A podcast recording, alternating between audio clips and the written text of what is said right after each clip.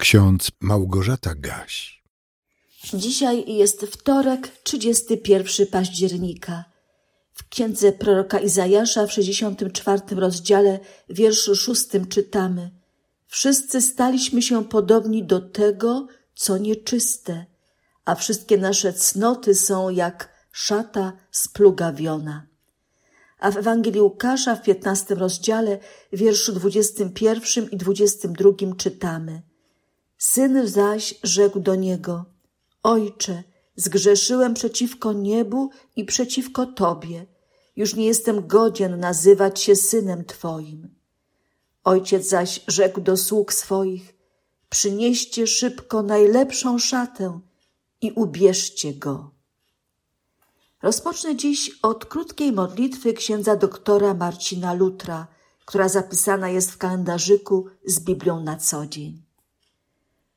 O Panie Jezu Chryste, Ty jesteś moją sprawiedliwością, a ja Twoim grzechem. Wziąłeś na siebie to, co moje i dałeś mi to, co Twoje. Wziąłeś na siebie to, czym nie byłeś i dałeś mi to, czym ja nie byłem. Dziś, 31 października, obchodzimy pamiątkę reformacji. Zachęcam do udziału w wieczornych nabożeństwach, bo będzie to okazja do przypomnienia sobie XVI-wiecznej odnowy Kościoła, którą zapoczątkował mnich augustiański, doktor teologii, wykładowca na Uniwersytecie w Wittenberdze, człowiek szukający pokoju z Bogiem. Wstępując do zakonu Augustianów, chciał się Bogu przypodobać poprzez ascezę, posty, biczowania, pragnął osiągnąć pewność, że zasłuży sobie na zbawienie. Ale to było niemożliwe, bo nie tędy droga do przekonania, że zbliżamy się do osiągnięcia celu najważniejszego dla chrześcijanina, czyli do zbawienia, do życia w Bożym Królestwie. Marcin Luther, pomimo wyrzeczeń, do których był zobowiązany jako zakonnik, pomimo gorliwego praktykowania pobożności, która miała go do Boga przybliżyć, stale odczuwał wielki niepokój, a nawet lęk, bo wiedział, że nadal jest grzesznikiem, że Bóg ma prawo ukarać go za popełniane grzechy, bo jego cnoty są jak szata splugawiona.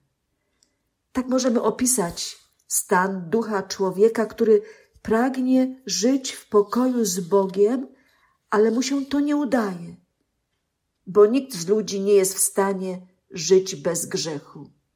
A to oznacza, że każdy zasługuje na śmierć, na wieczne potępienie, bo Bóg powiedział: Zapłatą za grzech jest śmierć. Reformacja Odnowa myślenia rozpoczęła się u Lutra od momentu odkrycia niezwykle ważnej prawdy biblijnej, że zbawienie jest z łaski przez wiarę w Jezusa Chrystusa. Nie z uczynków, aby się nikt nie chlubił tym, że na zbawienie sam sobie zasłużył dobrymi uczynkami. Zbawienie jest za darmo dane nam w Jezusie Chrystusie, ale trzeba ten dar zbawienia przyjąć. Trzeba w ten dar zbawienia uwierzyć. Splugawiona grzechem szata człowieka ze względu na przyjęcie daru zbawienia zostaje zamieniona w szatę sprawiedliwości. Posłuchajmy, co już prorok Izajasz mógł z woli Boga ogłaszać ludowi wybranemu. Czytam z księgi Izajasza z 61 rozdziału, werset 10. Bardzo się będą radował z Pana, weselić się będzie moja dusza z mojego Boga, gdyż oblógł mnie w szaty zbawienia, przyodział mnie płaszczem sprawiedliwości. Ta szata sprawiedliwości jest niezbędna by człowiek mógł wejść do Bożego Królestwa. Przypomnijmy sobie podobieństwo o uczcie weselnej, które jest zapisane w Ewangelii Mateusza w 22 rozdziale. W tym podobieństwie Pan Jezus wyraźnie mówi, że nie każdy zostanie wpuszczony na ucztę weselną, by zasiąść przy jednym stole z oblubieńcem. Ten motyw oblubieńca i uczty weselnej w Bożym Królestwie występuje w całym Piśmie Świętym. A we wspomnianym podobieństwie Jezusa słyszymy i rzecze do niego, przyjacielu, jak wszedłeś tutaj, nie mając szaty weselnej? A on oniemiał. Wtedy król rzekł sługom, zwiążcie mu nogi i ręce i wyrzućcie go do ciemności zewnętrznej. Tam będzie płacz i zgrzytanie zębów. Albowiem wielu jest wezwanych, ale mało wybranych. Wcześniej w tym podobieństwie jest mowa o wielu, którzy pogardzili zaproszeniem króla. Wymawiali się i nie przyszli na ucztę. Zagniewany król kazał zaprosić innych, ale każdy wchodzący na ucztę musiał przywdziać weselną szatę. Grzesznik staje się godny wejścia do Królestwa Bożego na weselną ucztę tylko, tylko wtedy, gdy jest okryty Chrystusową sprawiedliwością.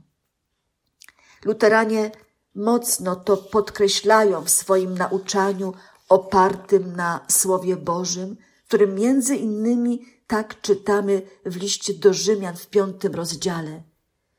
Bóg daje dowód swojej miłości ku nam przez to, że kiedy byliśmy jeszcze grzesznikami, Chrystus za nas umarł. Tym bardziej więc teraz, usprawiedliwieni krwią Jego, będziemy przez Niego zachowani od gniewu. Albo w liście do Galacjan w trzecim rozdziale możemy przeczytać. Albowiem wszyscy jesteście synami Bożymi przez wiarę w Jezusa Chrystusa. Bo wszyscy, którzy zostaliście w Chrystusie ochrzczeni, przyoblekliście się w Chrystusa.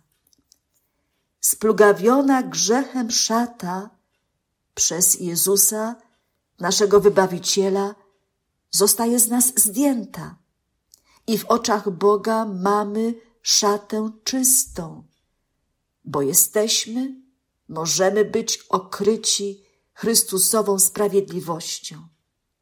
Gdy marnotrawny syn z podobieństwa Jezusa, zapisanego w Ewangelii Łukasza w 15 rozdziale, wrócił do ojca, ten kazał sługom przynieść mu najlepszą szatę i ubrać go w nią. Drodzy słuchacze, ta najlepsza szata jest też dla nas, ale żeby ją otrzymać, trzeba zrobić to, co zrobił syn marnotrawny, co zrobił nasz reformator, ksiądz doktor Marcin Luther i wielu, wielu innych grzeszników. Powtórzę jeszcze raz modlitwę Marcina Lutra. O Panie Jezu Chryste, Ty jesteś moją sprawiedliwością, a ja Twoim grzechem. Wziąłeś na siebie to, co moje i dałeś mi to, co Twoje. Wziąłeś na siebie to, czym nie byłeś i dałeś mi to, czym ja nie byłem. Amen.